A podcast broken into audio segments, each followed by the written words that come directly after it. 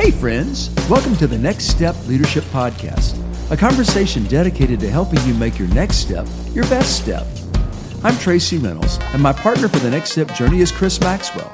Together, we hope to inspire, assist, and create the confidence you need to take your next step in your personal growth, spiritual growth, vocation, or even your calling. Thanks for joining us. Well, come on, let's dive into this week's episode of Next Step Leadership. Welcome to Next Step Leadership. I'm Chris Maxwell, and Tracy Reynolds is with me. And Tracy, I'm excited about our conversation today that we will be having with a dear friend. Me too. Good to see you, Chris. Today we are delighted to have Dr. Doug Beacham. We just call him Doug, but he's the bishop of the International Pentecostal Holiness Church. He is a leader of leaders. Uh, I think of him not only as a pastor, but a writer, uh, prolific speaker, an educator, but uh, I just think more than any of that, he's a child of God and he's a dear brother and friend. So, welcome, Doug. It's good to have you with us. Tracy, thanks a lot. Good to be with you and Chris, and thank you for the invitation. And uh, we're recording this on a rainy day in Northeast Georgia, but it's sort of bright and sunny in here. Feels yeah, good. It's, it's great to me. Excellent. Well, as I you know think back of just the title of this podcast, Next Step Leadership, I look back to in my younger days, uh, which are also in your younger days, and you were one of those uh, that spoke into my life and um, you dared me to be willing to take next steps. And you were that type of leader who did not just focus on your steps, but you were guiding our steps as those who were following your leadership. So I just have to start this by saying these two words thank you. Uh, thanks, Chris. I remember those days in a galaxy far, far away. uh, but uh, it's, it's been really rewarding uh, not so much for me personally, although it's a personal thing, but to see the hand of God at work in your life and what He's done in your life, and Tracy in yours, and how the Lord's guided both of you, you men who are making just a huge impact for people. So, thank I'm, you for I'm encouragement. In, I'm in uh, the presence of uh, two godly, wonderful men of God.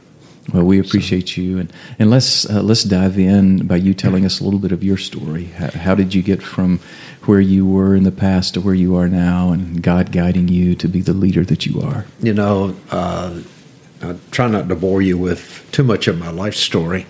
The I was thinking a little bit about all of this, and, and recently actually been thinking about it because I was part of a workshop uh, on uh, how do you discern and hear God's call uh, wherever that might be in your life.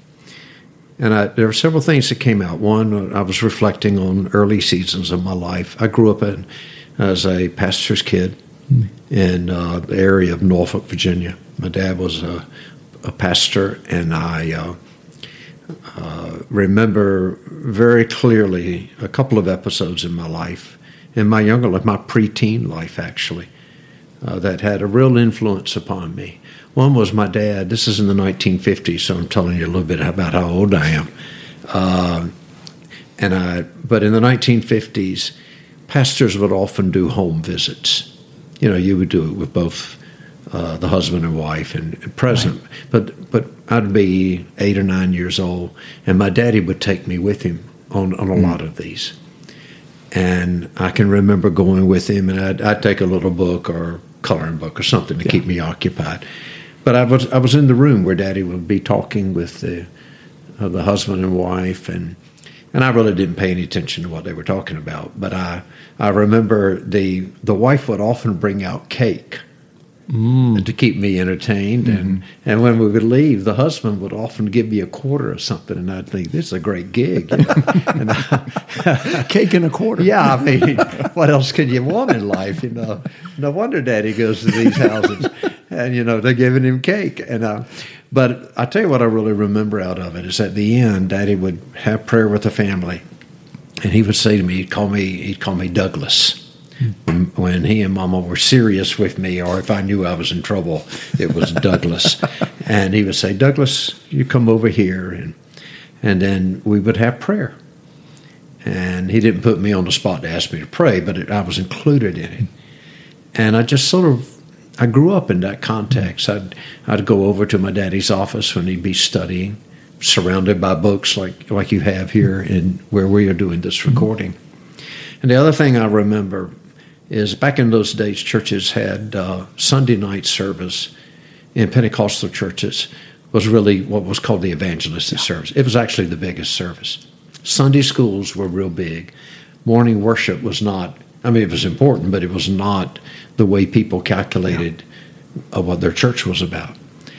And Sunday night, uh, Daddy would always close the service with people coming to the altar. Everybody come and and I'd, I'd learned very quickly. My dad would start over. I can picture it right now. If you're kneeling at the altar, Daddy would start at the far left end. I would intentionally come to the far right end, not because I wanted to get away, but because I would peek up and I could see my dad going by mm. all these people. He'd call them by name and put his hands on their head mm. and pray for them. And it was like an anticipation. I know he's going to get to me. Oh. And he would put his hands on my head and say, Lord, I'm praying for Douglas. And, you know, just different things he would pray. He didn't spill how many spankings I got last week and all that. You know, but but the kind of prayers that a father would pray mm. for, you know, learn how to hear God's voice and all. I can do it to this day. I can still feel Mm. Yeah. My father's hands on my head. Yeah. And it still impacts me. And uh, mm. Different other episodes of, uh, you know, how you sort of move through life sensing, okay, this is where God's leading and directing me.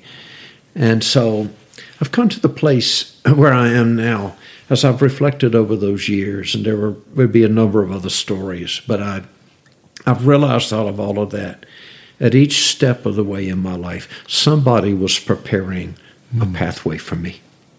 Yeah. Uh, whether I understood it at that point was a separate issue. Mm. It's only sometimes you look back that you realize this is what this person was doing, and uh, and and to uh, I'm sort of at an interesting stage. I am coming up on 10 years of being in the role that I am as the General Superintendent of the International Pentecostal Church.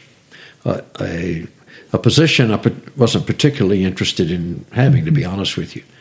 Uh, but my predecessor, uh, the late uh, Bishop Ron Carpenter Sr., who actually passed away nine years ago today, mm uh, Bishop Carpenter and I were very close friends. I was the vice chairman of our denomination. And he passed away, had to retire early because of uh, mm-hmm. cancer. Uh, and so I assumed the office. And I, I, think I really began to sense almost 10 years ago that the most important thing I can do in this season of my life, besides the what one would expect of the common elements of, of leadership, of vision, etc. All of that. Really, the most important thing I could do was try to make try to make a pathway mm. for those that are coming behind me. I love that. And I've actually have publicly said I view myself as almost like a like a bridge being laid down. Uh, I don't mean that in any pious, compass, uh, you know, uh, pompous way, uh, but but in the sense of okay, it's time for people to walk on to walk over me mm. to get to where God wants them to be. Yeah. Does that make sense? Absolutely. And and I and I think I think leaders at a certain stage, and maybe at any point in life, you have to you have to say. Uh, my, my task, as Jesus said, I, I, voluntarily lay down my life. Yeah. No man takes it from me. Mm. Now, I, I don't think I have a messianic complex. no, I hope not. But they, but I think the principle that Jesus says, we come to a place in leadership where we lay our lives down for others, hopefully our own family, and then the extended family of God and other people. Exactly. And you've got to be willing. I, I, think you have to be willing for people to walk on to walk on you. Yeah. Uh, and there can be a negative side to that, but there's also a genuine positive side to that.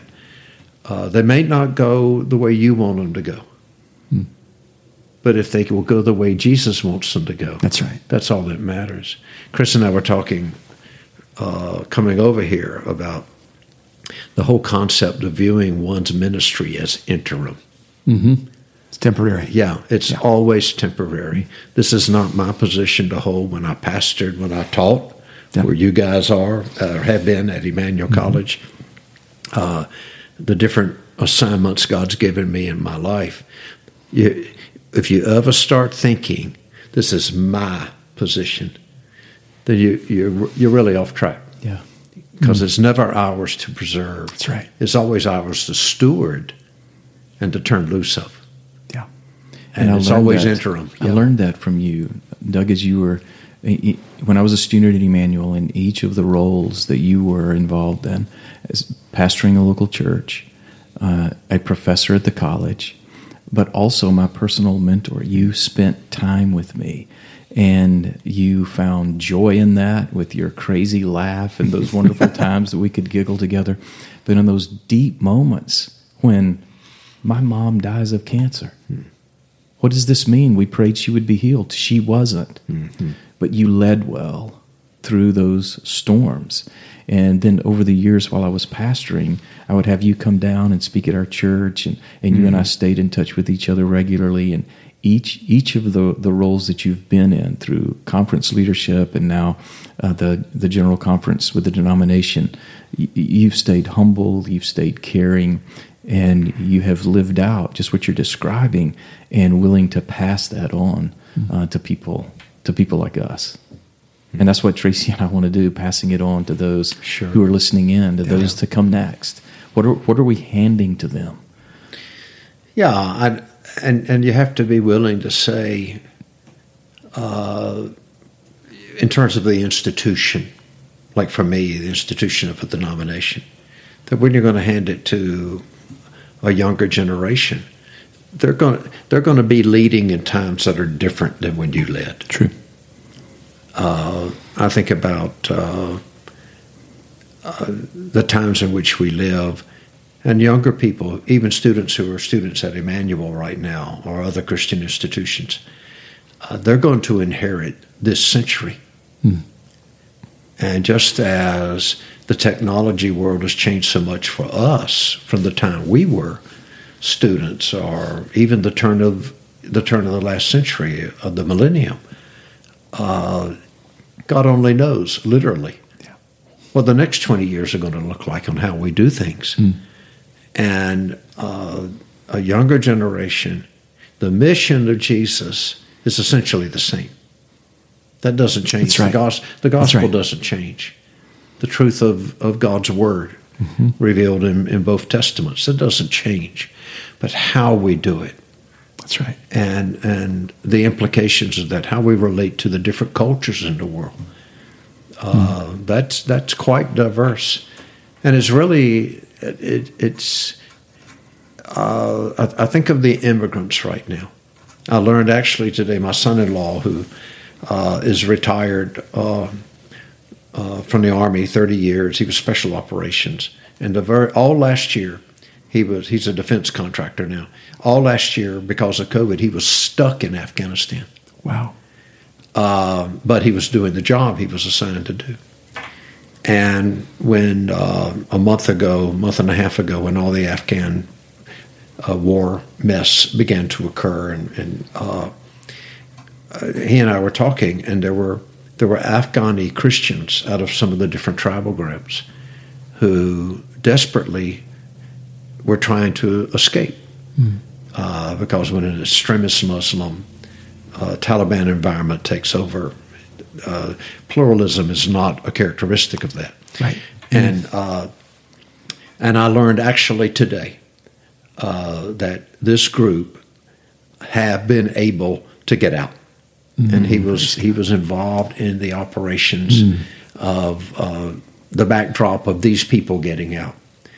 And so he and I were texting, and uh, uh, there's a possibility some of them might come to Oklahoma. And and so I asked, "What's their level of English?" And he said, "None."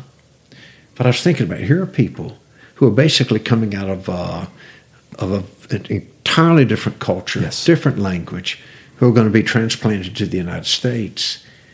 And for them, it's like entering into, you might, might as well go to the moon. A whole new world. Yeah. Yeah. And, and so they're experiencing right now what it is to step into a whole new world, mm. as you put it. Well, a younger generation who've grown up in our culture or in Western culture, that whole new world is the world they're going to live in. That's right.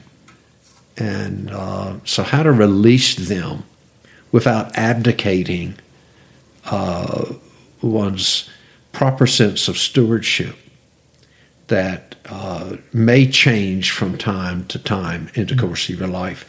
Yesterday, uh, I was at Chris's, Chris's church yesterday morning, and at the end of the service, he had a he had a, an older couple who knew me when I was 13 years old, and they were students at Emmanuel College. Wow! So they were there was probably a eight to ten year age difference, mm-hmm. And they're still very active. They've been faithful to serve the Lord. I've known them most of my life. He had that couple come and pray for me at the end of the service, mm. and so they're the, they're not pastoring a church anymore. They're not doing what they did most most of their ministry, but they may be doing actually the most important season of their ministry. It's true of being in that closet of prayer and support as they are supporting Chris. Mm. So so grabbing hold of wherever you are and and I like that. And exercising that stewardship that has nothing to do with one's position. Mm. You know, in terms of institutional position, it has everything to do with one's calling. Mm. And and that that calling into ministry yeah. uh, is, and that ministry takes different shapes, of course, in, in the course of one's life. You know, my dad used to say, Tracy, if you think you're all that, stick your hand in a bucket of water and pull it out and see where your handprint was. Can you show me where the handprint was? Because the reality is that that what we do is significant, but if we do it well, we're going to hand it off to the next generation. I so appreciate the awareness that this is temporary. I'm a steward. And Chris, you know, I think I'm reminded of that today. We get to do this because we want to hand this off yeah. to our kids and those people in our influence that we just, you know, just being faithful to, to be and to do what God's called us to be and to do. And yeah. what an honor that is. And this is a great conversation. We want to continue this in our next podcast, but Thank you, Dr. Beacham, for being with us today. We just love you and care for you, and we'll talk to you again. And in these conversations, uh, you know, our goal is just learning ways to make sure that our next step is our best step. Thanks for joining us on Next Step Leadership, the weekly conversation dedicated to your personal growth and leadership development. Chris and I are so glad you dropped in. You can find us on all your favorite podcast providers. Do us a favor and hit subscribe. And if you really want to help us, give us a rating. We so appreciate your support. Chris Maxwell is the author of 10 books, including Pause with Jesus, Underwater, A Slow and Sudden God, and his latest book of poetry, Embracing Now. You can find links to all of his work and our social media information at our website, nextstepleadership.buzzsprout.com. Our featured music is by Casual Americans. Their debut single is coming October 29th. Follow them on Instagram at Casual Americans to learn more and pre save their new song, Somebody Famous. We release Next Step Leadership each Thursday, so join us again next week on the Next Step Journey, a conversation dedicated to helping you make your next step your best step.